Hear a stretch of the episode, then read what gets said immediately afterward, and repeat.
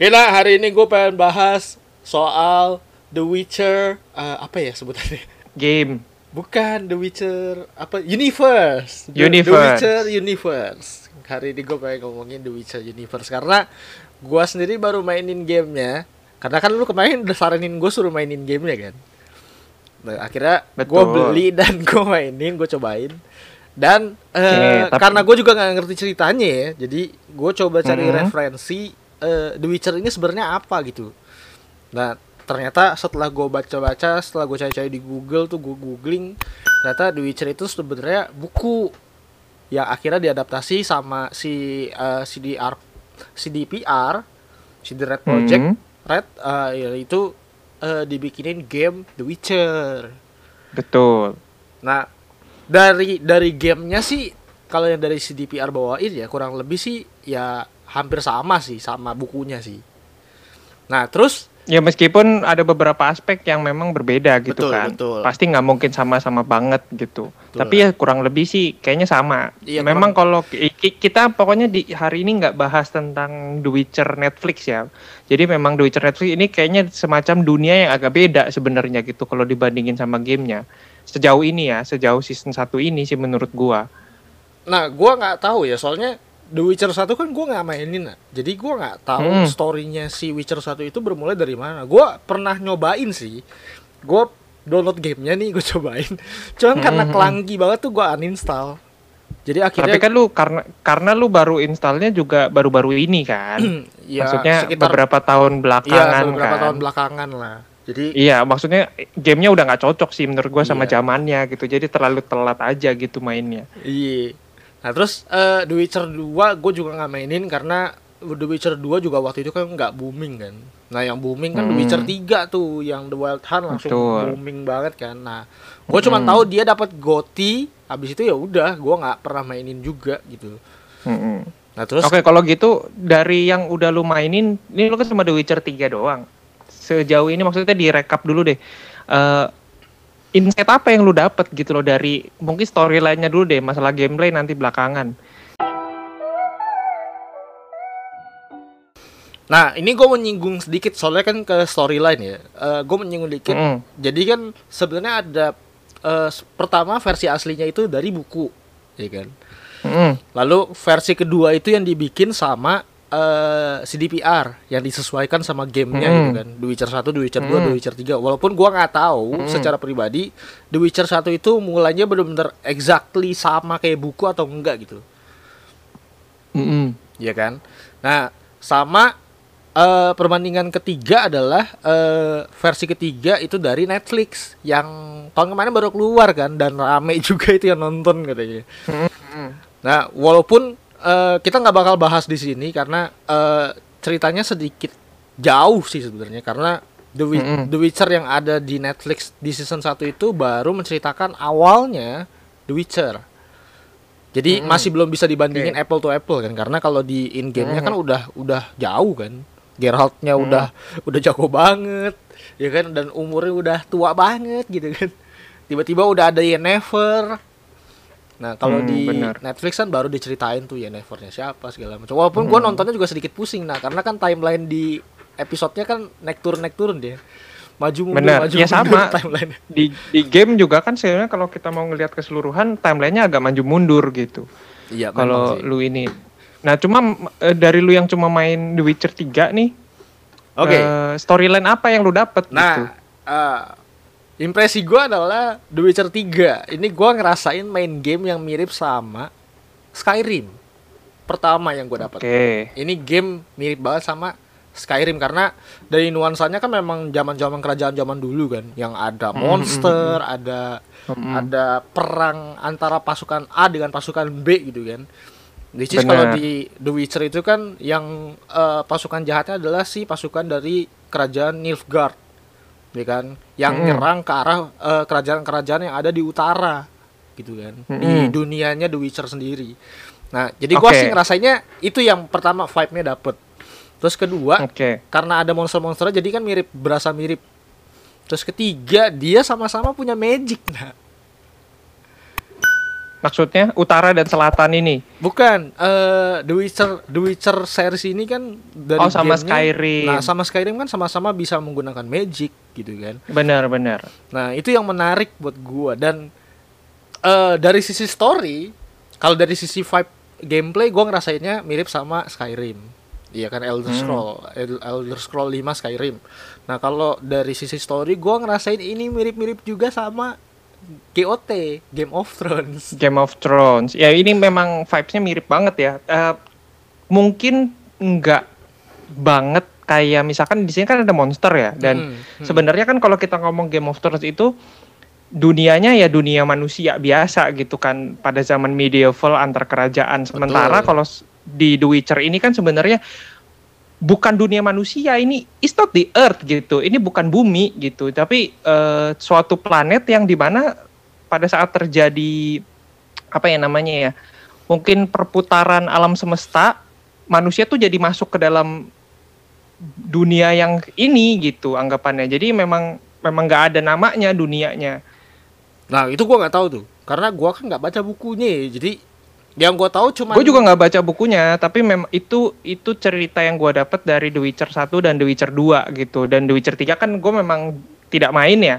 Jadi memang gue cuma mencari tahu juga kelanjutan ceritanya mau arah ke mana gitu. Oh ternyata ya The Witcher 3 ini cuma sekedar mencari Siri ada di mana gitu Iya. kan. Betul. Nah makanya kalau dari sisi story tuh, eh gua ngerasainnya mirip karena itu Mm. kerajaan A ngelawan kerajaan eh perang nyerang ke kerajaan B karena kan ini Nilfgaard Mm. ceritanya kan di story di gamenya kan kuat banget kan dan memang di Betul. buku juga kan disebutkan dia adalah salah satu kerajaan terkuat yang ada di selatan gitu kan yang Mm-mm. yang akhirnya ya pengen berkuasa gitu ya tamak akhirnya ngejajah semua bangsa-bangsa yang ada di eh, arah utara gitu kan diperangin semua Mm. Sampai akhirnya itu keluarlah si Elder Bro eh, eh, Elder Blood si Siri. El iya betul. Ya gitu ya Nah, ternyata Siri adalah eh, keturunan dari seorang magi bukan magician apa namanya sorcerer ya kan? Jadi dia punya eh, punya darah yang memang dari sananya tuh bisa melakukan magic yang mungkin baru bangun di The Witcher 3 gitu kan. Betul. Nah makanya eh perbedaannya pe perbedaan paling paling kentara sih memang itu. Yang pertama eh, kalau di Game of Thrones itu benar-benar ya Game of Thrones benar-benar pertarungan antara kerajaan dengan kerajaan gitu kan. Jadi Hmm, ya memperebutkan tahta lah tahta gitu kan. betul. Jadi monsternya pun juga kan bukan monster-monster ciptaan yang kayak ada di The Witcher gitu. Sel- ya orang lawan orang majorly ya. Betul. Jatuhnya lebih kayak sejarah lah kalau Game of Thrones. Tapi kalau The Hmm, Witcher hmm, ini hmm. jauh lebih fantasi gitu Mm-mm, benar benar. Jauh Eh, lebih mungkin gue jelasin gue jelasin sedikit dulu tentang eh, sejarah awalnya dulu kali ya dunianya ini. Maksudnya kan soalnya lu kan kayaknya nggak dapet ya di The Witcher 3 tuh nggak ada sama sekali. Tiba-tiba udah perang antara manusia manusia Nilfgaard versus North Kingdom gitu kan. betul. Eh, jadi kalau yang dari gua tahu dari The Witcher pertama jadi dunia yang menyerupai bumi ini sebenarnya tuh awalnya bukan dunia manusia gitu. Jadi di dunia ini tuh pertamanya ditemukan sama kaum dwarf sama kaum gnome. Jadi dua kaum kurcaci lah gitu kan. Oke. Nah terus tiba-tiba eh, karena terjadi suatu suatu ketika tuh terjadi yang namanya peristiwa conjunction of spears gitu. Jadi kayak ledakan seperti gitu. pertemuan antara alam semesta gitulah pokoknya. Jadi ada ada tabrakan antara alam semesta yang satu dengan yang lain. Akhirnya si multiverse ini bertemu dan datanglah pertamanya tuh elves. Jadi jadi kaum elf belum ada manusia nih bahkan. oke Jadi kaum elves di situ mereka datang terus ribut biasalah kan beda beda ras nih. ya. iya iya Ada Raf Kurcaci sama Raf Elf ribut. Elfnya menang, elf menguasai yang menang dunia lah badannya tersebut. tinggi lawan yang anak anak-anak setengah badan gitu kan curang banget ya terus abis itu nah pada saat itu muncul juga tuh monster-monster gitu loh jadi berbagai macam ini dari realm lain lah ya gitu dari universe lain ya jadi berarti Masuk, dari alam-alam datanglah. lainnya kan yang ikut Mm-mm. masuk ke dunia itu juga kan jadi satu gitu Mm-mm. datanglah monster-monster itu ya jadinya pokoknya dunia ini ada elf ada kurcaci dan ada para monster terus suatu ketika baru datang tuh si human being gitulah anggapannya si kaum manusia ini datang dan seperti biasa ya uh, manusia ini datang ke uh, dunia yang baru ini bukan sebagai pendatang gitu loh. Maksudnya bukan karena mereka kebetulan tersesat terus nongol di situ. Mereka datang ke situ tuh ya karena bumi pada saat itu ceritanya sudah udah rusak gitu loh. Udah dirusak sama si manusia ini jadi mereka mencari universe lain gitu. Oke. Okay. Emang bangke nih ya si manusia ini. Iya. mm -mm. Dan seperti yang kita duga gitu, mereka datang pun langsung menjajah gitu. Jadi semua ribut sama kurcaci, ribut sama para monster, ribut sama elves dan semuanya kalah. Akhirnya terjadilah manusia tuh menguasai si dunia ini gitu kan, Betul. si dunia nah, The Witcher gua ini. Sih, gue sih dapat sedikit tuh karena uh, ada beberapa uh, kali kan disinggung juga. lah gitu, scroll iya, scroll gitu lah ya. Betul yang bangsa elf yang akhirnya yang tadinya tuh ngebantuin manusia gitu kan ya yuk hidup sama-sama gitu kan segala macam tapi akhirnya dibantai sendiri sama manusianya kan sampai Betul. diburu gitu kan mm -mm. Mm -mm. nah karena uh, lanjut lagi karena udah nggak anggapannya manusia sudah jadi penguasa seperti biasa ya manusia itu tamak ya mereka tidak puas gitu. Akhirnya ribut satu sama lain dan terjadilah perpecahan antara Nilfgaard dan juga North Kingdom. Nah, di situ jadinya tadinya tuh mereka satu gitu. Oh, nah, sementara okay. North Kingdom itu kan fokus menganggap kayak apa uh, manusia itu ada ada di atas semuanya. Jadi mereka tuh kan melarang magic kalau gua nggak salah ya. Betul, itu North betul, Kingdom kan yang betul, North, yang melarang magic terus pokoknya semuanya dianggap tabu yang di luar kekuatan manusia. Sementara Nilfgaard mereka berusaha untuk bersekutu gitulah sama si ilmu-ilmu sihir ini. Jadi hidup berdampingan gitu. Makanya Nilfgaard ini isinya lebih ras-ras campur gitu. Dan jauh lebih kuat. Iya, jadinya kan. Akhirnya itulah kenapa pada saat di Witcher 3 invasi dari Nilfgaard bisa segitu mudahnya menyerang si North Kingdom gitu kan. Betul. Dan uh, ini tuh mapnya gede banget, nah dari hmm, universe memang, memang. Witcher sendiri karena di The Witcher 3 itu benar-benar cuma dikasih seperempat kali ya, seperempat dari North Kingdom hmm, doang, hmm. baru seperempat. Karena di North Kingdom kan ada Rivia juga. Tempat hmm. tempat asalnya si Geralt itu juga kan gak dikasih tuh di The Witcher 3, cuma ada Tusen doang. Jadi Tusen sama Kelmorhen yang tempat pelatihan The Witcher. Kelmorhen tuh memang kayaknya ada di semuanya. iya, karena memang tempat pelatihan Witcher kan. Nah, bener. jadi uh, universe-nya gede banget, coy. Dan ternyata pas gue cari tahu, Nilfgaard itu negaranya jauh banget di selatan dan dia ngejajah iya, bener, sampai ke di selatan. Utara kayak gitu, wah kekuatan kekuatan arminya benar-benar gila banget sih ngejajahnya. Hmm. Jatuhnya ya nah ada ini, efek karena hidup berdampingan dengan berbagai macam ras itu kan. Betul. Nah, gue jadi ngerasain ya mirip sama Game of Thrones-nya karena itu karena itu. Ya kan? Si bangsa si klan apa gue lupa tuh yang di Game of Thrones yang tamak juga tuh yang pengen nguasain semua. Oh Lannister. Iya Lannister. Lannister lawan Targaryen ya kan? Jadinya yeah. mirip gitu.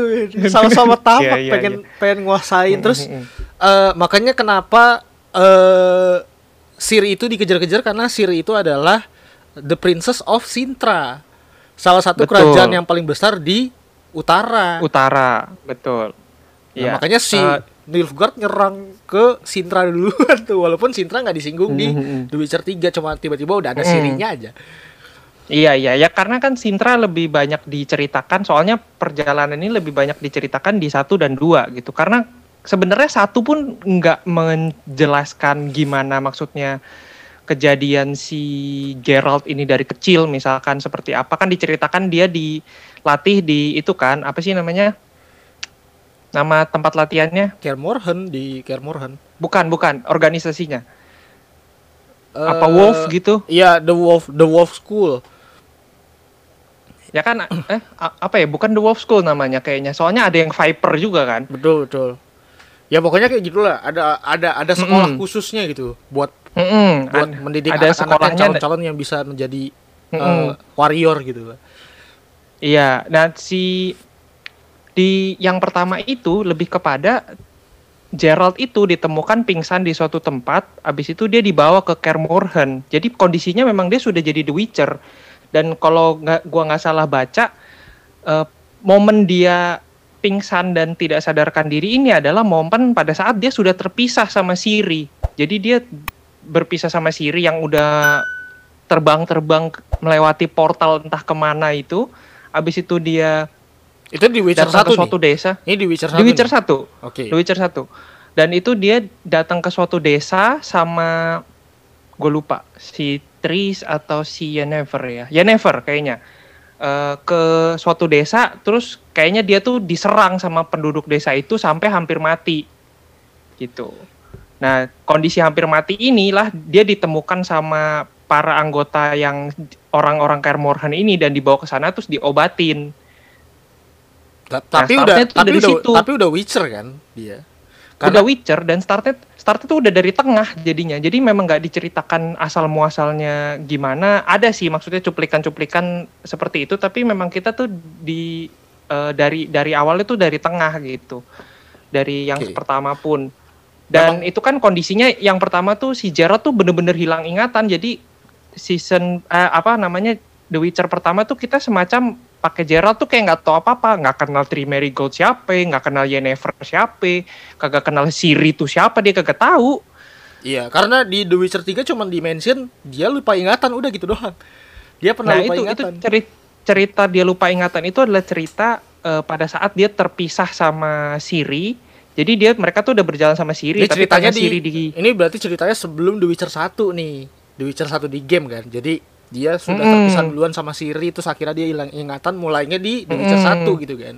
Mm-mm. Dan kita nggak tahu alasannya maksudnya apa yang terjadi antara dia dengan Siri. Itu itu diceritakan kemudian ya. Maksudnya di awal-awal tuh bener-bener nggak tahu apa-apa gitu loh. Dan terutama si Geralt kan kosong ya, jadi lupa ingatan. Jadi kita bener-bener tidak tahu juga apa yang terjadi sama dia sampai dia terpisah sama Siri. Yang ternyata itu kan karena Siri itu dikejar-kejar oleh siapa tuh yang makhluk kayak Lich tuh. Wild Hunt. ya bukan bosnya, namanya siapa? Elder, El, Eh, Er, Eredin. Ederin, Ederun. Eredin. Eredin. Nah, itu dan ternyata kan karena Eredin ini kan, jadi si Siri sama Geralt kan harus terpisah dan akhirnya Geralt diserang sama mungkin suatu desa yang tidak suka sama dia gitu. Ada orang ras The Witcher gitu. Dan itu yang bikin dia lupa ingatan dan kita ngulang dari nol gitu. Tapi kondisinya kan sebenarnya berarti sudah banyak banget yang terjadi Banyak. gitu kan. Bahkan di The Witcher 3 itu disinggung soal si Geralt yang dulunya juga anggota Wild Hunt di bawah Eredin. Mm-mm. Nah, itu kan berarti kan sebelumnya kan. Betul. Maksudnya berarti Dulu si Geralt masih- ini sudah pernah Iya, dulu sebutannya bukan Wild Hunt tapi Red Hunt. Iya benar benar. Nah itu jadi memang dulu sem- sempat ada kejadian yang di mana si Siri ini sempat mau dicari sama si Wild Hunt. Abis itu kan ini The Witcher 3 apa The Witcher pertama ya gue lupa deh. The Witcher 3 kayaknya. Yang si Yennefer diculik itu The Witcher 3 kan? Hmm, ya. Eh, nggak diculik sih. Yennefer diculik sama Eredin. Enggak. Di Witcher 3 Oh nggak berarti ada. iya benar. Berarti itu adalah kejadian sebelum si Geralt lupa ingatan. Jadi si Siri itu kan sempat dikejar-kejar. Abis itu terpisah sama Geralt. Terus Geralt sama Siri pergi entah ke mana. Si Geralt berdua lah gitu sama Yennefer bersembunyi atau pokoknya pergi berkelana entah ke mana. Nah si si Eredin ini punya ide kalau kayaknya kita bisa memancing si Siri untuk muncul kalau kita menculik orang terdekatnya dia gitu. Which Akhirnya diculiklah si Ye- Yennefer. Oh, Yennefer. itu karena Yennefer kan jadi gurunya Siri kan. Ya, salah satu orang terdekatnya Siri lah, memang deket banget kan. Yennefer, terus eh, Geralt sama Triss sama si eh, Dandelion. Iya benar. Nah cuma mungkin pada saat itu Siri lebih memungkinkan itu. Jadi Siri, si Yennefer itu diculik sama Wild Hunt sama Eredin. Habis itu si karena si Geralt ini merasa bertanggung jawab, dia pergilah untuk menjemput si at- nyelamatin si Yennefer gitu. Nah sampai di markasnya Wild Hunt ternyata si Geralt itu menukarkan dirinya sama Yennefer untuk biar Yennefer lepasin, gue ikut sama lu. Nah oh itu, iya iya gue itulah gue inget, gue inget. ya. Karena di itulah Witcher momen 3 si, diceritain tuh sama Yennefer. iya itulah momen di mana Geralt jadi bawahannya Wild Hunt. Oke. Nah, ini baru nyambung semua nih gua. Dan itu bahkan terjadi sebelum kejadian The Witcher 1 gitu. Oke, oke. Makanya gua ngerti tuh kenapa di The Witcher 1 tuh eh, nggak diceritain Siri dari awal tuh kenapa di Witcher 3 baru kita tuh nyari-nyari Siri gitu kan. Nah, karena memang di Mm-mm. The Witcher 1 tuh dia hilang hilang ingatannya di situ. hilang gitu. ingatan. Jadi nggak Dan The. Witcher 2 tuh mulai ada kan namanya Assassins of Kings ya. Jadi Hmm. memang lebih kepada si Geralt itu sembari mencari ingatannya, dia tuh kayak mencari tahu siapa sih orang yang ngebunuhin raja-raja ini gitu loh. Karena kan raja-raja ini sebenarnya lagi bertarung satu sama lain, tapi kok ada satu organisasi yang ngebunuhin mereka gitu loh. Nah, Betul. sembari mencari itu dia mulai dapat tuh ingatannya sedikit-sedikit. Nah, baru berlanjutlah ke tiga di mana dia udah mulai dapat ingatannya, Sudah udah mulai kenal Siri siapa. Iya, udah mulai kenal iri Siri siapa, dia nyari lah tuh Siri ke mana. Jadi ini tentang orang amnesia aja sebenarnya trilogi ini. Iya, karena sebenarnya itu baru sebagian kecil doang dari buku ya. iya, ternyata bahkan bukunya tuh terjadi se- sebelum apa yang franchise yang pertama gitu. Iya, The Witcher Jadi pada 1. saat gue mencari ceritanya pun kenapa banyak banget cerita yang kagak ada di game gitu. Ternyata memang nggak semuanya dimasukin ke game, soalnya gamenya aja udah Mm-mm. panjang kan. Iya bener. Ya mungkin di cuma dimasuk-masukin ke ke bagian yang misalkan uh, ada scroll kita ketemu atau ada dokumen yang menceritakan gitu kan. Cuma kan sebagian besar gue yakin sebagian besar player males baca gituan gitu. Ih. Jadi pasti banyak juga yang gak dapet main of the story-nya gitu, big picture-nya. Nah, terus eh apa? Di The Witcher 3 tuh akhirnya si Geralt udah benar-benar jadi dirinya sendiri tuh jadi Witcher Hmm. yang sebenarnya gitu yang kayak di Betul. yang mirip sama yang di Netflix lah gitu kan yang udah jago lagi udah bisa pakai Hmm, magic hmm, lagi hmm. walaupun magicnya Mm-mm. Witcher juga kan eh keterbatasan juga ya. Sebenarnya pakai pakai minuman itu ya apa sih minum minuman apa sih? ya pos tambahin potion potion lah Iya itu pokoknya tapi dia harus pakai itu kan untuk bisa mengeluarkan magic. Kalau enggak ya pakai brute force aja gitu. untuk magic kecil sih enggak nak jadi kan dia oh iya magicnya untuk cuma magic bisa kecil enggak betul. dia cuma bisa nyalain api kecil bisa Iya, iya, iya, hipnotis iya, iya. orang se- sa- satu orang Iya. bisa kayak gitu doang dia ya kalau itu bisa kapan pun lah ya. iya terus bisa force kayak di Star Wars Hmm. ya kan bisa Hmm, mentalin bener, orang bener. udah gitu doang magicnya Cuma kalau mau lawan monster yang gede mesti pakai minuman itu. Iya. Nah, eh mungkin juga eh ada juga yang dengerin nih, mereka juga nggak tahu apa sih Witcher itu gitu. Karena pertama kali gua Hmm. juga mau mainin gamenya, gua juga nggak ngerti Witcher itu apa sih namanya dia atau apa gitu.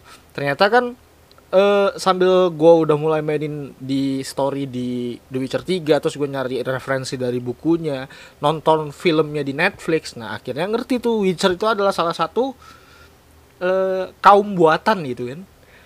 Mm-mm, bener. Memang jadi semacam kayak mau bikin pasukan yang bisa magic tapi dibuat gitu dari orang yang tadinya nggak bisa gitu. Jadi kan memang mereka ini ya mutasi gen kan, memang Ya, sifatnya kan. Makanya dia disebut mutan gitu kan. Mutant. mutan betul dan itu kan membuat banyak sebenarnya nggak semuanya berhasil gitu kan jadi Betul. Geralt ini salah satu dari segelintir yang berhasil menjadi The Witcher gitu.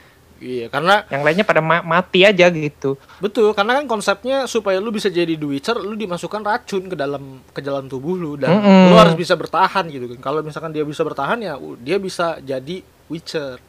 Tuh, cuma masalahnya dari story semuanya nggak pernah diceritain kenapa orang bisa mau jadi The Witcher. Kalau gua nggak salah baca ya eh, maksudnya dan juga mengikuti ceritanya jadi memang pasukan ini tuh diciptakan karena pertempuran antara ini antara dunia ini jadi memang Betul. dibi- alasan alasan diciptakannya iya. Gue dapet nak. Ah, Kalau alasan diciptakan eh, Witcher ini kenapa itu gue dapet. Karena Mhm. kan eh, supaya membangun satu kaum yang eh, punya kekuatan. mercenaries lah gitu kan Betul. Mercenaries yang kuat gitu loh. Karena kan Witcher ini punya kekuatan fisik yang di atas rata-rata manusia Rata-rata. biasa gitu kan. Dan dia masih bisa menggunakan sedikit magic gitu kan. Mm-mm. Jadi nah terus ditambah lagi sama dia punya kemampuan Witcher Sense yang untuk nge-tracking segala Betul. macem. Jadi memang lebih superior lah ini orang gitu kan, ini manusia. Hmm. Nah cuman masalahnya yang gua nggak dapet adalah kenapa ada orang yang akhirnya menjadi Witcher karena kalau lu dimasukin racun ke dalam tubuh lu dan tidak eh, sebagian besar itu nggak berhasil ya pasti orang-orang nggak mau dong. Lu mau mati emang? Bener gak? Eh, oh, kalau itu maksudnya kenapa ada orang yang mengirim anaknya untuk menjadi Witcher gitu? Karena kan. Witcher ini rata-rata dari kecil-kecil ya. Ya kan nggak nggak orang gede langsung gitu kan. Iya udah dilatih Karena dulu ada- dari ad- kecil. ada trainingnya martial artsnya segala macam gitu-gitu kan pakai training kayaknya menurut gue kebanyakan kebanyakan ya gue nggak tahu sih kalau ada orang tua yang nyerahin anaknya ke situ cuma yang gue tangkap kebanyakan itu kayaknya adalah anak-anak yatim piatu nggak sih Nah, yang gue dapet sih dari The Witcher 3 aja ya.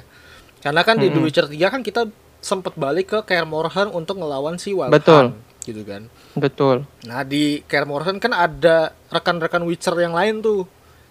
Ya kan? Mm-mm. Masih ada si Vesemir yang tua, masih terus sama dua temennya si Geralt gitu kan yang Witcher juga dan eh, mereka juga menceritakan kenapa dia akhirnya bisa jadi Witcher. Nah, jatuhnya sih sebenarnya Witcher itu memang bekas orang-orang yang dibuang, nah sebenarnya. Dalam iya memang kutip ya. kayaknya i, either bukan bukan adalah bukan yatim piatu, anak-anak anak-anak korban perang Betul. atau mereka memang dibuang atau ditelantarkan akhirnya dibawa ke tempat-tempat pelatihan inilah gitu anggapannya yang tersebar mungkin di seantero benua gitu kan Tuh, atau anak-anak Tapi yang memang- diburu mau dibunuh gitu kan demi habiskan Ya, pokoknya tapi intinya- orang-orang terlantar lah gitu kayaknya yang Betul. diambil gitu jadi memang bukan orang yang dengan kemauan atau kesadaran penuh ngomong gua mau jadi The Witcher kayaknya enggak Iya. gitu sih Ya sekarang coba aja gue tanya lu, mau nggak lu jadi Witcher? ya tapi kalau tapi persentasenya nggak mungkin nggak belum tentu pasti lu bisa jadi Witcher karena lu Nah, ada itu, punya kemungkinan itu. mati gitu kan. Kan nggak pasti Nah nggak itu, mau. eh ya ini kan semacam kayak misalkan kita punya penyakit gitu ya, terus dibilangin sama dokter, ini kalau dioperasi sembuh nih, tapi keberhasilan operasinya cuma 10%, mau nggak lu? Gitu. ya kan itu Nah, iya, jadi bingung gitu, ya. kayak gitu. Kurang lebih. Nah, makanya kayak Om The Witcher ini dia kan mutan gitu kan yang dibuat dari eh, ramuan-ramuan campuran yang berupa menyerupai racun gitu kan. Nah, makanya Mm-mm. eh, Witcher itu bisa kuat karena dia sebenarnya minum racun, Nak. Memang, memang. Jadi yang Makanya dia kan minum itu bukan potion after sebenarnya. After effect-nya kan nggak bagus sebenarnya buat badannya mereka. Betul. Makanya kan sebenarnya yang diminum sama si Geralt dari setiap kali mau tanding gitu, setiap kali mau ketemu Hmm. monster, itu yang dia minum itu Hmm. bukan potion sebenarnya. Itu adalah racun gitu sebenarnya. Karena- racun. Karena, Tapi kan memang karena racun itu kan sudah dilatih semenjak kecil ya, maksudnya udah terbiasa di badan itu. Jadi racun itu justru menimbulkan efek yang memperkuat diri mereka Betul. selama beberapa Betul. waktu gitu. betul. Bahkan sampai sampai apa badannya para Witcher itu kalau udah habis minum racun tuh bisa sampai kayak pecah-pecah gitu loh, keluar keluar Mm, mm, akar-akar dari Iya, iya. racunnya gitu loh. Jadi efek racunnya Ya, makanya mereka butuh gitu loh. Selalu kan kalau habis minum itu tuh Gerald tuh kayak semacam butuh waktu untuk istirahat atau hiding gitu atau bersembunyi gitu. Jadi nggak bisa langsung berantem terus gitu. Iya. Makanya itu yang yang menarik banget sih dari konsep Witcher yang dibawa sama eh bukunya gitu kan. Mm-mm-mm. Sampai akhirnya dibawa Tapi, sama CDPR menjadi sebuah game yang kompleks gitu loh. Betul, betul. Tapi setelah gue mengikuti, terutama ini gue ngomongin The Witcher series, eh, eh, franchise-nya sama eh, Cyberpunk 2077 ya, karena developernya kan sama kan. Betul. Ternyata memang tipenya CDPR tuh memang begini ya. Jadi memang dia membentuk suatu mungkin role playing, bisa dibilang role playing juga. Tapi memang selalu ada opsi-opsi di tengah jalan gitu yang sebenarnya meski kita pilih opsi mana pun kemungkinan besar akan balik ke jalan tengah gitu. Ya Oke. kan, jadi memang seperti seperti kayak misalkan, gua nggak tahu sih di Witcher 3 ada apa nggak ya. Jadi misalkan di, di Witcher 1 dan 2 tuh ada opsi misalkan kita mau memilih mendukung eh, opsi A atau opsi B gitu. Tapi siapa pun yang kita dukung, raja ini pasti mati gitu. Jadi, jadi semacam semacam kayak gitu, opsi-opsi semacam gitu. Tapi selama per, sepanjang perjalanan kita cuma akan dapat informasi versi A kalau kita milihnya A atau kita milihnya B cuma dapat informasi versi B gitu. Cuma ujungnya satu tetap gitu. A- di Witcher 3 setahu, setahu gue juga ada gitu yang kayak gitu yang Jadi kita milih jadi jadi The Witcher 1 sama Witcher 2 tuh endingnya satu gitu ya. Oh bukan, bukan endingnya. Gue nggak ngomongin ending. Kalau kalau ending gue tahu The Witcher 3 punya tiga ending kan. Sementara memang The Witcher 1 sama 2 itu karena belum ending, jadi memang tidak dikasih opsi, cuma dikasih di pertengahan jalan gitu loh. Jadi ada opsi nih misalkan gue mau ngebantu raja ini atau gue mau eh, mengkhianati dia. Cuma mau gue ngebantu atau mengkhianati, ujung-ujungnya raja ini mati gitu. Tapi ini bu- bukan akhir dari gamenya gitu loh, tapi di Oke, tengah oke. jalan Oke, gitu. gue paham, gue paham. Sebenarnya ada karena di The Witcher 3 itu kita punya opsi untuk ngebunuh raja eh Novigard si Reden- Redenian, Hmm. Redenian King. Oh, yang mau dibunuh sama Eredin ya? Bukan eh, yang mau dibunuh sama si Oh, sama ini. Sila. Sa- Sama sama sama ininya magician ya apa sorcerernya itu ya? betul, yang mau dibunuh sama si Philippa sama Dijkstra. Ya betul. Ya yang akhirnya ada satu sorcerer gue lupa namanya yang dibutain kan? Iya itu Philippa. Hmm oke. Nah itu eh, kita punya opsi kayak gitu. Cuman kalau gua sih nggak tahu ya eh, opsinya bisa benar-benar bercabang atau enggak. Karena kan kita bisa milih untuk eh ngebantuin atau enggak gitu. Cuman gitu doang. Mhm. Jadi opsinya Ya, bukan ya, kita yang gua tahu- enggak gitu. Iya yang gue tahu kita untuk yang itu ya kayaknya kalau gua nggak salah baca apa pun yang terjadi yang kita pilih kayaknya si rajanya mati nggak sih?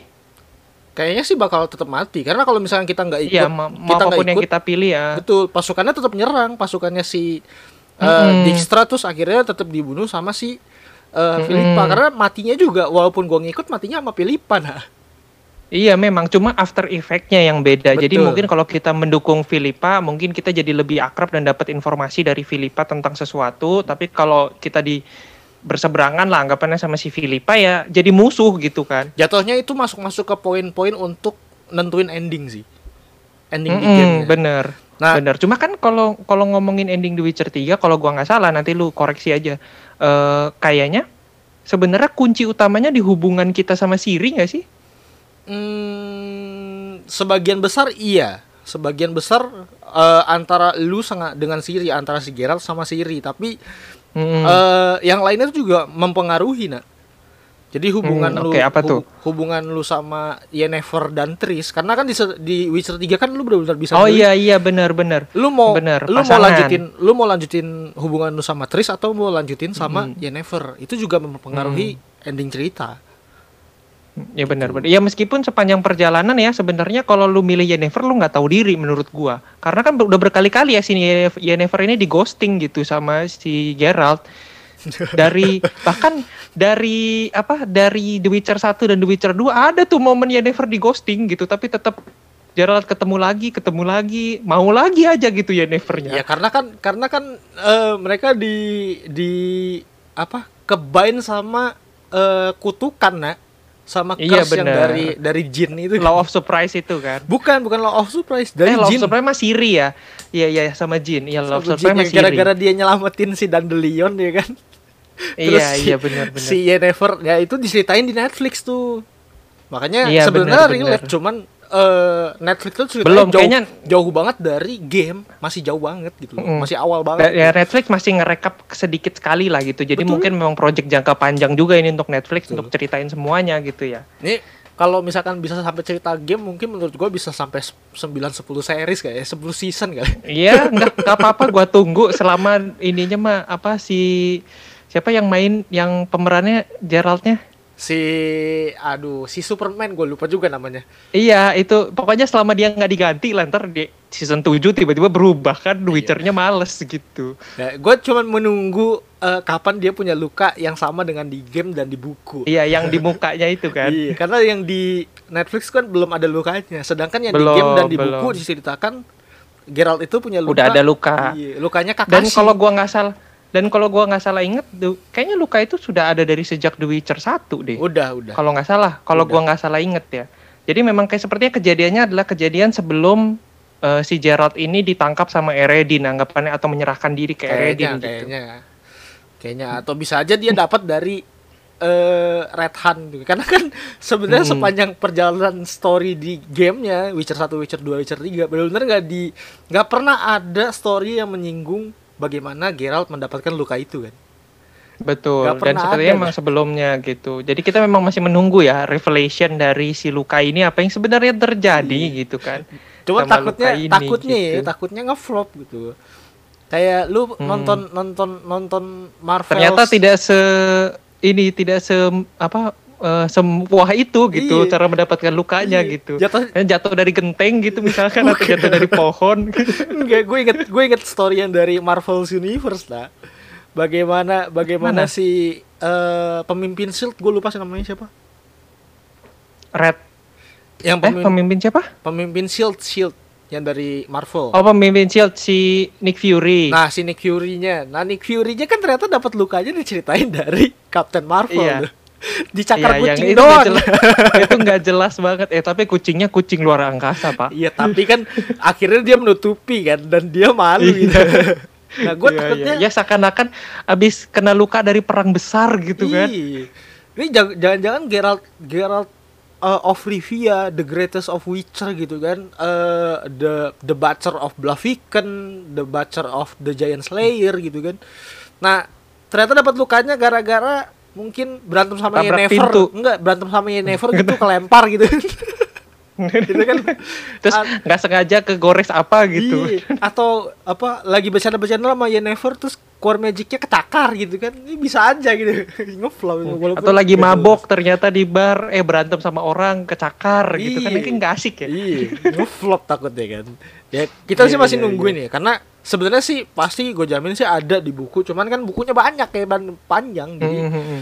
ya kita sebagai penikmat game ya males aja sih nyari nyari nyari asal usulnya nungguin aja lah sampai ada orang yang ngasih tahu ini Bener. Nah cuma kalau ngomongin ke ketiga ending scene-nya, menurut lu waktu itu lu selesaikan yang mana? Maksudnya lu pilih yang mana endingnya? hmm, endingnya gue belum kelar Oh lu belum kelar. Oke, tapi lu sudah tahu ada tiga ending scene itu. gue tahu jadi sebenarnya ada Oke. normal ending ada set ending ada happy ending intinya cuma itu Hmm, doang. betul, ada betul. tiga Betul, betul, betul. Jadi gua Dia- sendiri juga eh, masih belum tahu gua dapat endingnya mana dan gua masih menikmati Hmm. storynya gitu loh. Dan ada DLC juga kan, Oke, jadi gua oke. masih mainin DLC-nya juga Benar, benar, kan. benar, benar.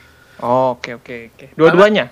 DLC in- kedua DLC itu. Nah, jadi DLC The Witcher 3 itu juga sedikit unik karena sebelum gua mau kelarin gamenya, kan gua cari infonya dulu tuh.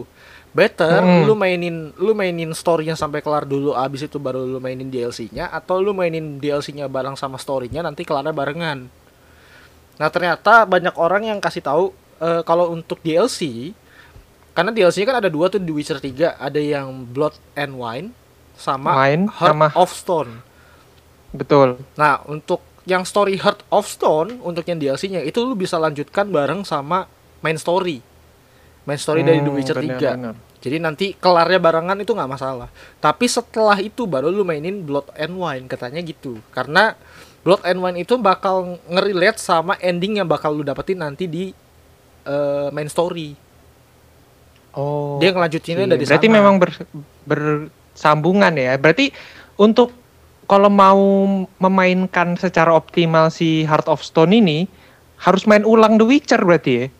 Yang kalau udah tamat gimana nih? Iya, iya kayak ya kayak gitu. Sebenarnya sebenarnya ceritanya sebenarnya semua masih stand alone sih, nah. Cuman Iya, ya pasti sih. Cuma Cuman- kan kalau mau lebih relate dan optimal gitu kan. betul, betul. Sebenarnya kalau yang di Heart of Stone sih nggak terlalu nggak terlalu parah kayak yang ini sih, nggak yang kayak di Blood and Wine karena kalau Blood and Wine kan yang kayak, kayak tadi gue bilang dia masih ada relate-nya sama ending yang lu dapetin di main story. Tapi kalau yang Heart, Hmm. Heart of Stone Heart itu nggak ada. Jadi makanya banyak Oh, orang saranin lu bisa selesaikan Heart of Stone dulu baru lu kelarkan main missionnya bisa. Atau lu kelarin story-nya terus langsung lanjutin ke Heart of Stone-nya dulu bisa. Tapi untuk yang Blood and Wine itu benar-benar lu taruh paling belakang nanti gitu. Gitu. Cuma untuk Blood and Wine ini eh kita kan punya tiga ending ya maksudnya. Apakah akan berpengaruh sama si Blood and Wine? Di iya yang katanya mana pun? katanya bakal berpengaruh. Oh, dari yang oke. gua Jadi baca meskipun dari kita dapat gitu ya. meskipun kita dapat set ending si Blood and Wine ini akan beradaptasi dengan ending itu. Iya, kayak gitu. Jadi ya wow, mungkin oke. ya mungkin eh, kayak perlakuan orang-orang, percakapan orang-orang kan bisa Hmm, berpengaruh semua karena di The Witcher itu kan gamenya kayak gitu nah. Dan Hmm, ciri khas benar, banget benar. sama eh CDPR punya sistem kan. Kayak di Benar, benar. kayak di Cyberpunk juga kan semuanya mempengaruhi ending gitu nah. Benar, benar, benar. Dan sepanjang perjalanan segala keputusan kita tuh ya ya meskipun sepele gitu memang selalu punya efek gitu kan. Betul, after effect-nya ada. Jadi Iya, iya. ya itu sih serunya. Jadi kalau gua sendiri belum tamat jadi Oh, oke oke. Tapi setelah kita breakdown semua cerita dari franchise The Witcher game ini yang ternyata sangat panjang padat, rumit dan juga ternyata belum semua gitu kan. Betul. Bahkan ini kayaknya masih sebagian kecil gitu kan mungkin dari Betul. isi seluruh bukunya gitu. betul Kita jadi merasa ceritanya Cyberpunk 2077 tuh pendek banget ya. Iya. dan Ya dan memang dang, memang CDPR apa, juga jatuhnya jatuhnya dangkal sih Mm-mm. Memang si DPR juga udah ngomong sih maksudnya eh, ini kan lebih ke game yang linear kalau si di, eh, Cyberpunk 2077 dibandingkan open world di The Witcher gitulah. Memang si DPR juga sudah ngomong dan memang dia bilang playtime-nya tidak akan sepanjang itu. Cuma kalau ngelihat kedalaman cerita sih ya Cyberpunk 2077 jadi terasa B, B aja gitu. Iya, karena sebenarnya juga berpengaruh karena The Witcher The Witcher series ini kan karena ada bukunya juga. Adaptasi, nah. ya benar adaptasi. Jadi punya cerita before and afternya kan. Jadi ya otomatis Jadi memang panjang. sudah ada ceri udah ada cerita fullnya dari seorang penulis dan mereka tinggal ngadaptasi mau ngambil dari versi yang mana gitu kan. betul. Sementara kalau Cyberpunk kayaknya kan from the scratch ya, mereka benar-benar bangun ceritanya dari nol. Jadi mungkin Betul. ke depannya memang bisa jadi juga ada DLC DLC story yang lain untuk Cyberpunk ya. Betul. Jadi eh gue sih nemuin itu eh, beberapa ciri khasnya si DPR banget sih di The Witcher 3 dengan Cyberpunk. Yang pertama, nuditisnya. Ya, oh oke. Karena Harus di highlight ya itu ya. iya mau ya karena untuk para player-player yang sudah dewasa gitu yang 18 tahun ke atas ya pasti Mhm. eh, itu akan menjadi salah satu eh, apa ya highlight yang bisa membuat mereka untuk bisa main juga gitu loh. Mm-mm. Karena Dan memang- maksudnya relatable gitu. Maksudnya Betul. kalau eh, dua orang usia dewasa gitu, cowok cewek saling suka di zaman itu dan juga kita ngelihat settingnya The Witcher, logikanya memang harusnya berbuat seperti itu gitu Betul, kan. Karena zaman Kalau medieval itu tiba-tiba malu-malu atau gimana-gimana kan jadi nggak masuk akal gitu. Betul. Kok ini ngomongin di Asia apa di mana gitu kan. yang masih malu-malu nggak enakan gitu. Betul, makanya makanya eh, itu yang gue temukan yang pertama eh, ciri khasnya nuditisnya ada. Jadi ya The Witcher juga ada nudi eh, Ya, sesuai dengan zamannya lah sesuai ya. dengan zamannya.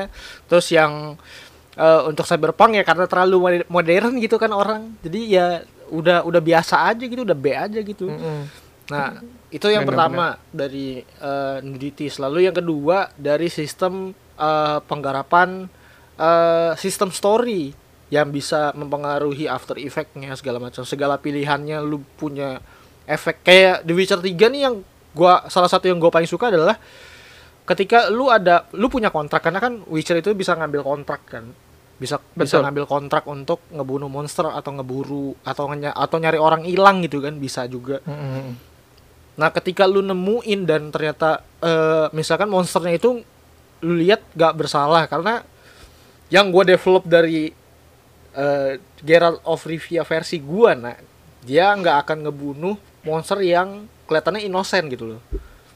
Hmm. Jadi Oke Ya, oke. gua Jadi akan- lebih inilah ya, lebih humanis lah ya Betul. Geraldnya. betul. jadi yang kalau dia benar-benar udah ngebunuh manusia segala macam, ngebantai satu penduduk, ya itu baru akan pasti gue bantai gitu. Kalau kalau masih bisa eh gue lepasin pasti gue lepasin gitu. Jadi banyak Ada efeknya nggak tuh kalau lu ngelakuin hal kayak gitu? Nah, ternyata ada nah. Itu yang gue suka Oke. makanya.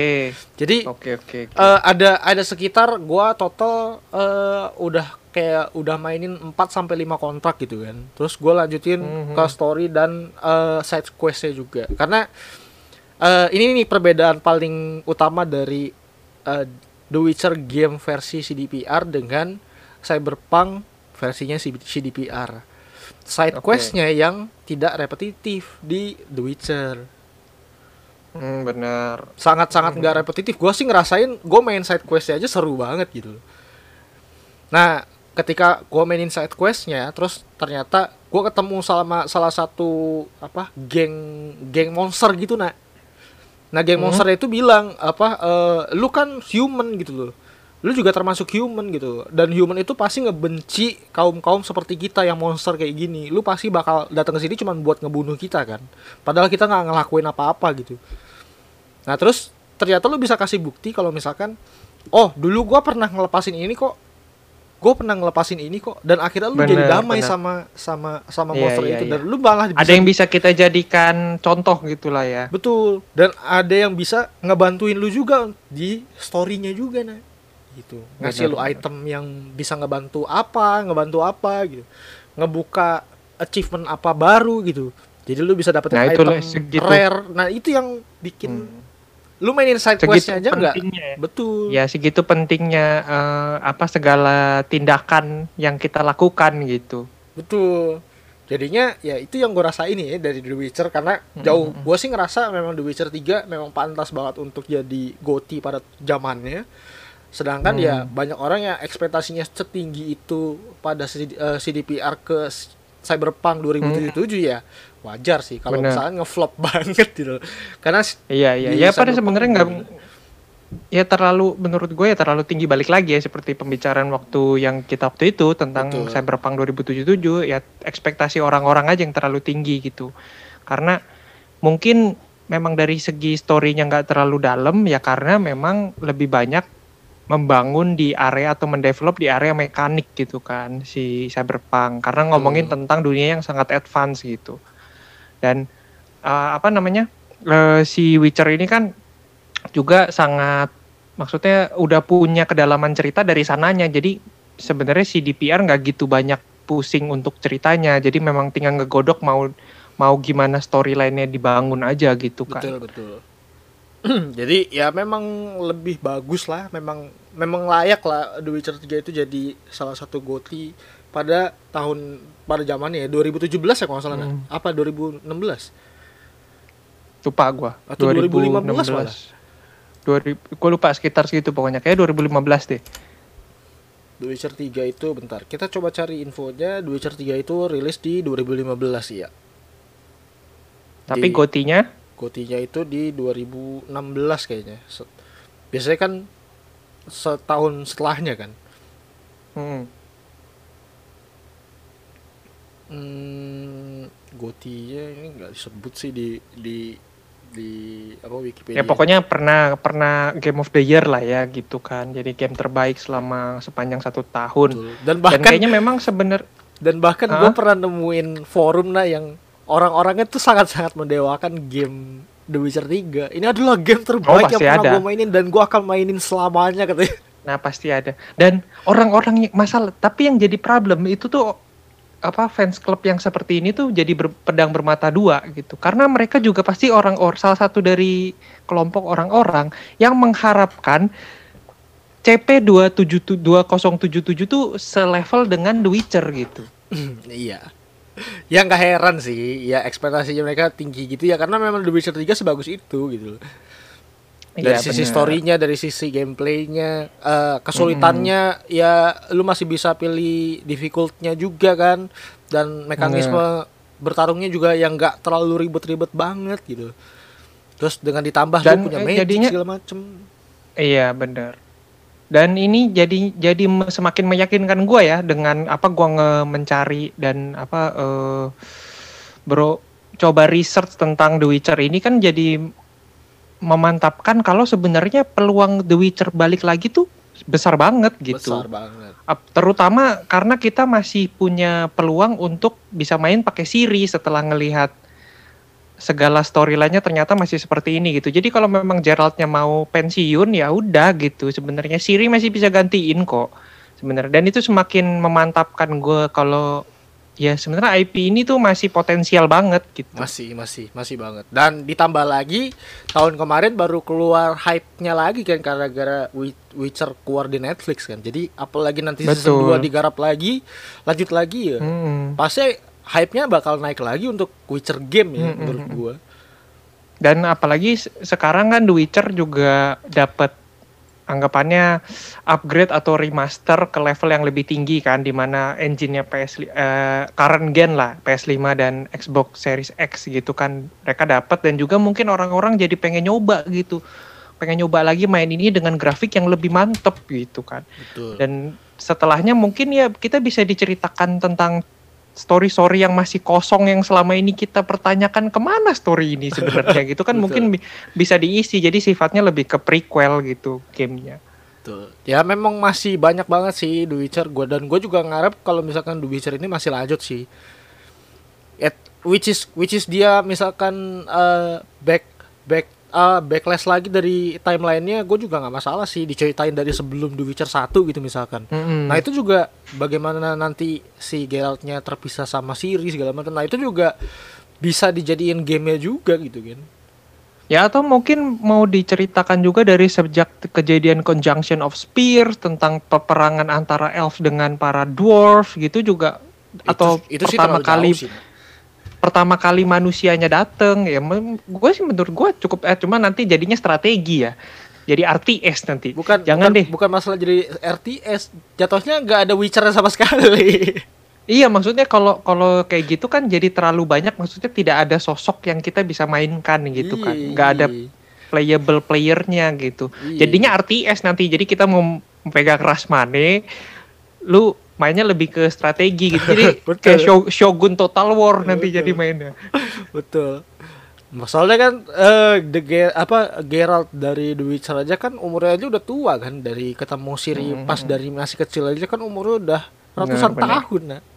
Nah, itu karena di di Netflix kan sebenarnya sirinya masih kecil ya. Kita juga masih menanti bagaimana tumbuh kembang siri di Tumbuh Netflix gitu. kembang, Tapi sementara sementara gua nggak gitu dapet perkembangannya Siri. Maksudnya ada sih sedikit cuplikan Siri tuh dilatih sama Gerald gitu kan eh, dari kecil.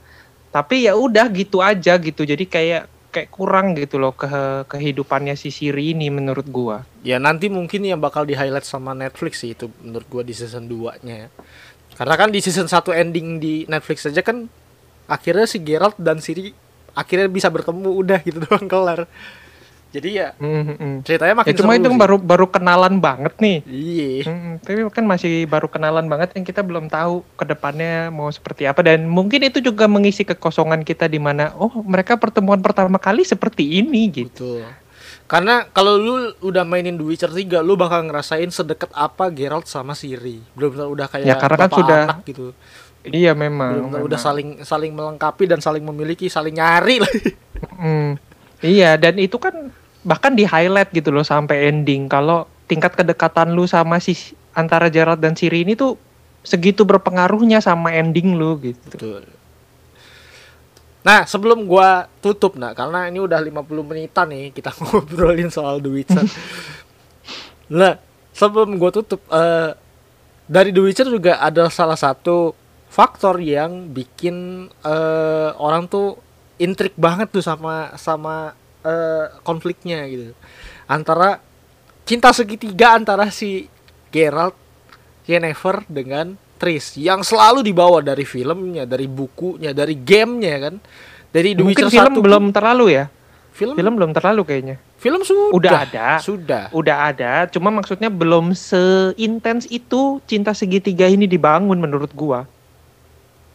Hmm, ya kayaknya sih. Cuman cuman eh dari The Witcher 1 udah banyak di mention belum soal Tris sama Yennefer? Hmm, ada, maksudnya dua karakter ini tuh selalu ada di, maksudnya salah satu orang yang nyembuhin si eh luka-lukanya si Gerald di Witcher 1 juga adalah Triss Merigold gitu, yang nyembuhin di Morhen itu. Jadi pada Oke. saat si Gerald diselamatkan kan dia kondisi luka-luka hilang ingatan gitu. Nah itu yang yang ini itu si Triss gitu. Nah itu sepanjang perjalanan kan ketemu Yennefer nggak kenal itu siapa gitu terus dekat lagi gitu aja terus tuh Tarik ulur ya ya. kan? Mm-mm. Terus abis itu udah deket sama Yennefer, tiba-tiba Yennefer di ghosting, eh dia ketemu sama Tris, terus ke, eh, ini lagi, Jatuh cinta asik-asik lagi. berdua gitu, ya gitu aja terus. Dan nah itu juga yang menariknya di game itu lu bisa bisa milih, lu bisa milih si Tris atau si Yennefer gitu kan. Nah, Hmm. kalau lu sendiri nah, gue pengen tanya, lebih milih Tris atau Yennefer? Karena kalau lu lihat dari game The Witcher-nya sendiri ya, apalagi Witcher 3. Tris sama Yennefer sama-sama cantik nah. Kalau Iya, di iya, kalau di. Netflix sih gue nggak mau komen ya, gue nggak mau komen ya. Kalau di Ya, ya. Kita, gamenya kita nggak ngomong itu dan kar karena Betul. belum ada juga gitu, Betul. maksud menurut gue belum belum cukup juga informasinya betul untuk yang belum cukup. Jadi, Film ya? Kalau Hmm. di game kan udah bener-bener komplit banget nih. Ya lumayan Hmm. komplit lah dari The Witcher 1 udah mulai diceritain sampai akhirnya di Witcher 3 lu bisa milih gitu. Nah, mana yang lu pilih? Tris Marigold or Yennefer Van Vangerberg? Ah, namanya susah ya. Sebenarnya kalau ngomongin secara fisikal luar aja, gitu, gue lebih suka sama Yennefer. Cuma ya karena kok gue setelah ngikutin perjalanan dari Witcher 1 sampai Witcher 3, Geraltnya agak jahat gitu menurut gue ke Yennefer. Terus Yennefernya terima-terima aja gitu. Jadi kayak menurutnya Geralt ini nggak pantas sebenarnya buat Yennefer. Jadi gue lebih milih Triss gitu. Lebih milih Tris. Karena cuma alasan Ya itu karena doang. menurut di sini karena menurut gua- gimana, gimana? menurut gua karena segitu karena segala, dengan segala perilakunya Gerald selama tiga franchise ini ya tiga franchise game ini kepada Yennefer menurut gua Gerald itu tidak layak untuk memiliki Yennefer jadi mending ya Yennefer sama lelaki lain aja jangan sama Gerald lah gitu Nah, kalau gue pribadi antara Yennefer dengan Tris, gue lebih milih Yennefer. Why? kenapa tuh Yang pertama, eh, alasan yang pertama adalah eh, si Yennefer memang lebih cantik sih menurut gue ya, apalagi di game. hmm. Lebih cantik Hmm. dan seksi gitu kan. Hmm. Dengan dengan dengan apa rambut hitamnya yang panjang gitu kan. Hmm. Sedangkan Tris kan lebih banyak rambutnya pendek kan. ya benar dan merah kan Merah betul. Jadi kelihatan kelihatan ini banget lah magician banget, sorcerer banget gitu. iya iya Kalau si si Yennefer nih enggak gitu loh. Dan eh yang menariknya kenapa gue lebih milih Yennefer karena sepanjang di perjalanan The Witcher 3 itu benar-benar diceritain bagaimana mereka benar-benar kayak pasangan nah. Karena nggak semuanya memang. nggak semuanya indah gitu loh. Maksud gue gitu. iya iya iya Nggak semuanya indah. Mereka mereka walaupun saling suka, saling cinta gitu, tapi mereka tetap mentingin eh eh, apa egonya mereka masing-masing juga si Yennefer Hmm. maunya kayak gini dia tetap maksain si Geralt harus kayak gini terus si Geralt kayak mau kayak gimana akhirnya eh, nurutin juga egonya si Yennefer segala macam gitu-gitu. Nah itu yang menurut gua menarik gitu loh. Tarik ulurnya hubungan mereka dan intriknya segala macam. Karena kan di story The Witcher sendiri juga kan secara power ya Yennefer jauh lebih kuat daripada Triss.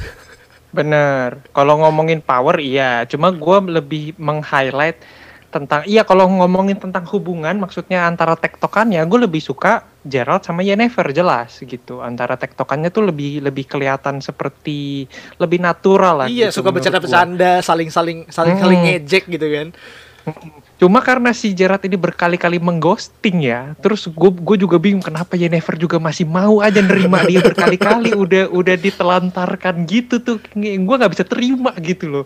Ini, ini tok mulai toksik nih ini. Enggak, tapi hubungannya. tapi tapi kan Geralt selalu eh, ngebalasnya dengan kan gue hilang ingatan gitu dia Nah, itu kan selalu itu bilang paling anjing itu. Itu alasan paling anjing.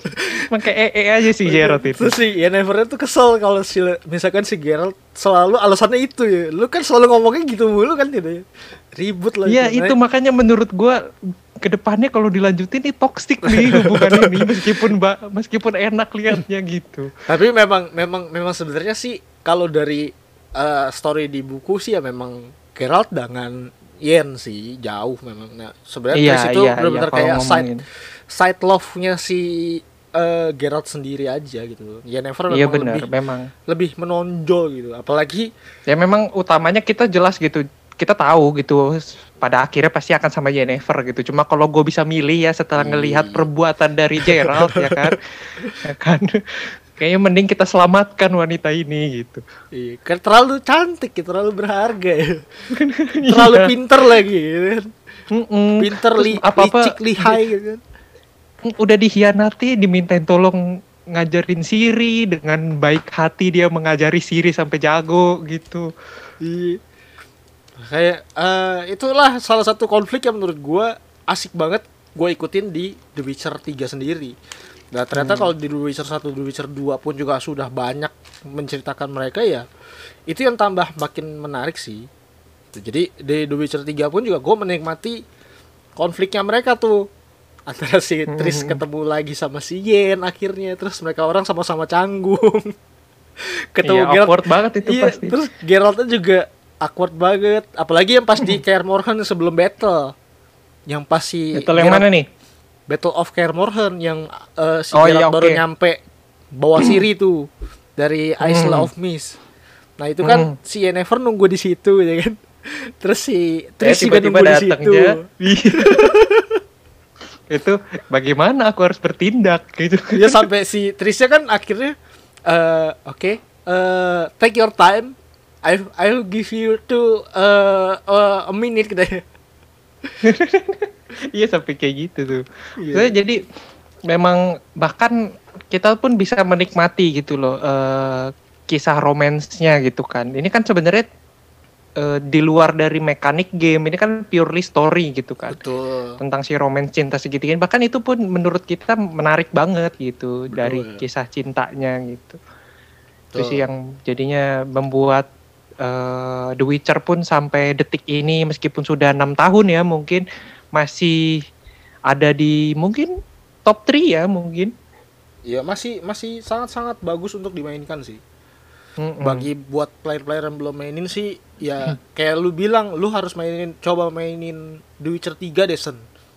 Nah, memang memang benar-benar layak sih. Dan Hmm. sebaiknya lu mainin secepatnya sebelum nanti akhirnya terlalu lama dan akhirnya nggak relate kayak The Witcher 1 lu mainin sekarang kan udah nggak relate banget. Benar. 13 tahun yang lalu, Benar, coy.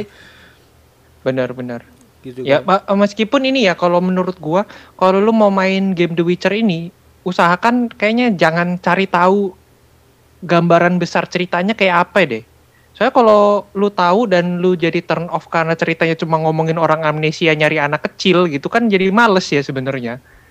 Tapi kan sebenarnya eh, secara tiga game franchise ini kan lebih dari itu gitu. Cuma kalau lu turn off cuma gara-gara eh, kita kita main jadi orang amnesia, males ah gua gitu kan jadi jadi nggak enak gitu. Iya, iya. Jadi kayak Iya. sebenarnya jauh Padahal jauh, kan sebenarnya- jauh banget banyak banget cerita banyak banget konflik gitu, kompleks sekali gitu kan. Betul. Ya memang highlights besarnya memang ya dia nyari setelah didapat ingatan terutama di Witcher 3 ya karena masih relate aja gitu grafiknya sama kita. Betul. Eh, setelah kembali dapat ingatannya Gerald ya nyari anaknya yang hilang gitu aja gitu. Ya pokoknya gitulah. Makanya The Witcher ini buat lu orang yang belum pada mainin saran gue sih The Witcher 3 lu orang bisa mainin. deh. Cobain gitu. Tuh. Kayak Tapi usahakan yang gua, ya oke. yang main sudah 18 plus ya karena kan Betul. seperti yang Vincent bilang ini ada efek sin-sin dewasa lah gitu juga sebenarnya kan eh combat style-nya juga agak gore ya kalau kita bisa bilang. Betul, betul. That's why kenapa ini game gua nggak mainin dan eh, gua nggak mainin dan gua record untuk jadiin konten lah atau gua bikin live stream ya karena ini pertama gorenya kan lumayan parah, pala orang ketebas lah. Ke, eh, tangan badan- putus. Iya, ya. tangan putus, badan kebelah itu udah biasa banget di The Witcher gitu kan. Terus yang kedua adalah Benar, ya benar. nuditisnya yang banyak adegan-adegan dewasanya yang menurut gua di YouTube nggak terlalu pantas untuk eh nyajiin Anak di konten bawah yang, umur. nyajiin konten yang kayak gitu yang bisa untuk semua umur gitu kan.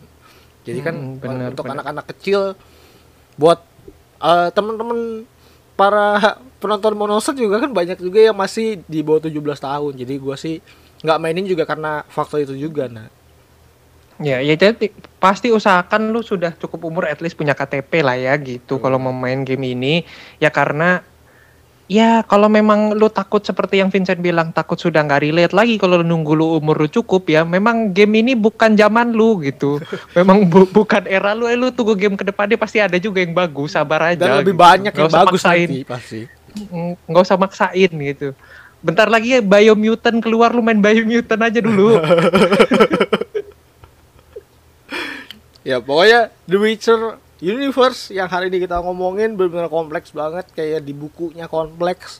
Ceritanya masih Betul. panjang banget sebenarnya Mm-mm. dari Bahkan masih banyak yang area-area bukunya yang belum ter reveal gitu ya. iya belum tersentuh. Jadi memang itu ya. Terus eh good job banget dari CDPR untuk ngegarap dari The Witcher series ya. Walaupun Mm. dari The Witcher 1 dan The Witcher 2 sebenarnya masih bisa dibilang kurang berhasil untuk ngegarap para player-player. Ya. Iya iya. Be- Karena memang kayak sepertinya pada saat itu mungkin gua nggak tahu ya si DPR tuh masih indie atau sudah jadi developer besar gua nggak tahu gitu. Karena memang The Witcher 1 terutama, The Witcher 2 tuh udah mulai ada gaungnya tapi memang kayaknya belum kesentuh karena pada zaman itu sepertinya ada yang ada IP yang lebih besar kayak Dragon Age, kayak Mass Effect gitu. Jadi sepertinya tenggelam gitu kan. Iya, Kalah ada, gitu ada lah Dragon. Age, Ma- Mass Effect, Elder Scroll eh, 5 Skyrim. ada Elder Scroll juga, iya jadi ada Elder Scroll sih. juga. Jadi memang si The Witcher 2 Assassin's King ini karena tiba-tiba juga mungkin dikenal juga udah langsung angka 2 gitu kan. Maksudnya game pertamanya mana nih gitu.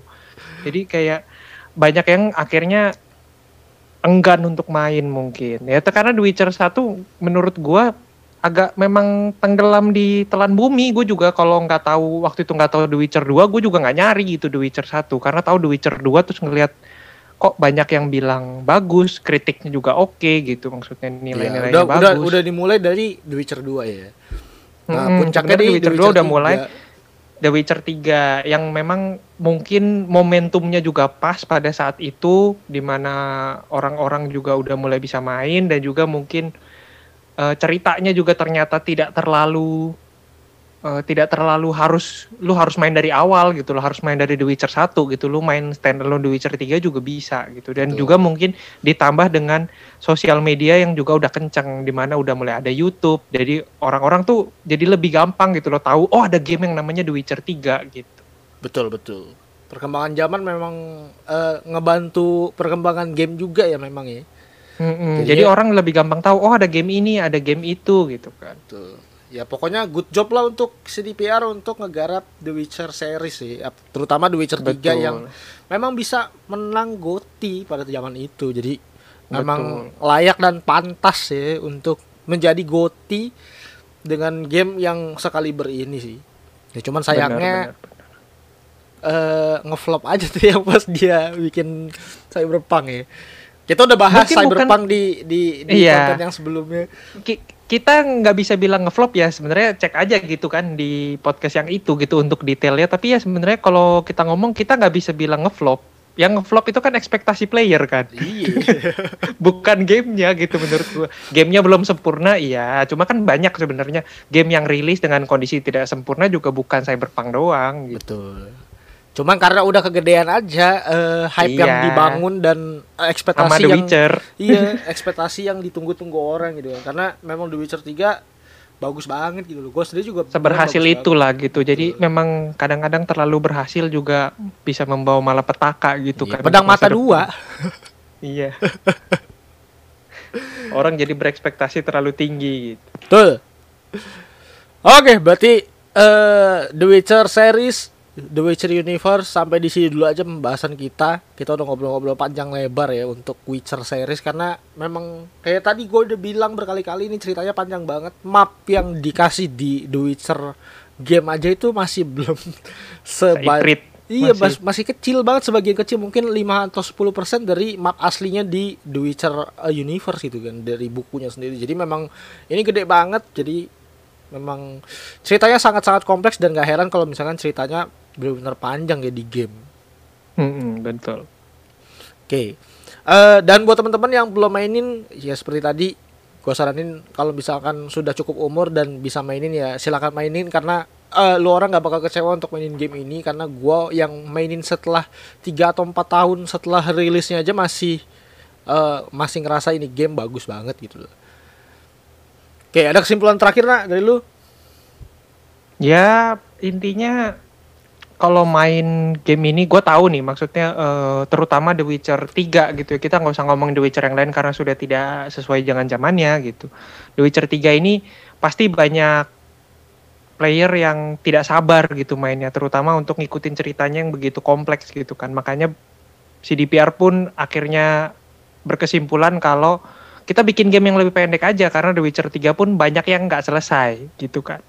Banyak sudah disiapin tiga ending eh banyak yang tidak menikmati gitu. Jadi memang pastikan aja kalau main game ini sabar-sabar gitu. Betul. nikmatin semuanya karena ya eh, lu baru bisa dapetin semua experience-nya itu ya kalau sampai ending yang yang terpisah tiga itu gitu. Kalau lu nggak ngerasain segala apa namanya decision making lu sepanjang game di ending itu ya buat apa gitu kan Betul. jadinya ngatung gitu di tengah Betul. gitu sih.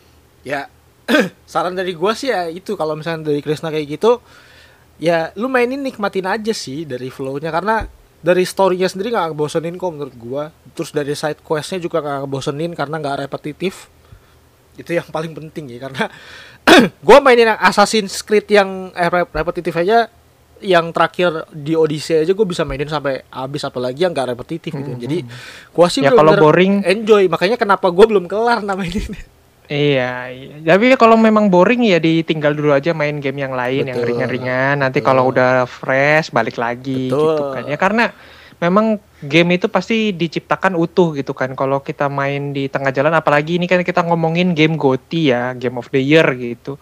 Pasti ya game terbaik pada saat itu. Berarti kan sempat ada masuk jajaran game terbaik of all time gitulah betul pasti.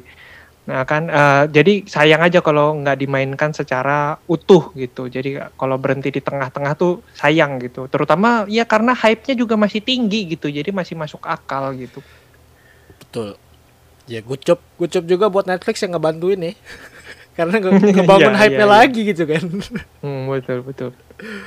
Oke, berarti sampai di sini dulu aja. Thank you banget buat teman-teman yang sudah eh, ngedengerin podcast kita ngobrol ya gua sama Krisna. Mungkin kalau teman-teman ada eh, saran untuk game-game apa yang bakal kita bahas ke depannya bisa saran kita dan eh, langsung komen aja di kolom komentar di YouTube atau di eh, DM ke Instagram @monoson_gaming dan eh, sampai di, sini dulu aja. Gua ngomongnya udah capek juga nah. Udah satu jam lebih ternyata kita kita kita ngobrol loh nggak berasa. Seseru itu ya The Witcher ya. Betul, karena memang dunianya gede banget gitu loh. Gede Hmm, banget hmm, coy. hmm. Oke, berarti eh, jangan lupa kita masih bisa ditonton di YouTube dan didengerin di Spotify, Apple Podcast, eh, Google Podcast, Anchor dan lainnya. Dan kalau misalkan mau mampir ke tempat Krisna bisa mampir ke podcastnya Krisna di @moviestock.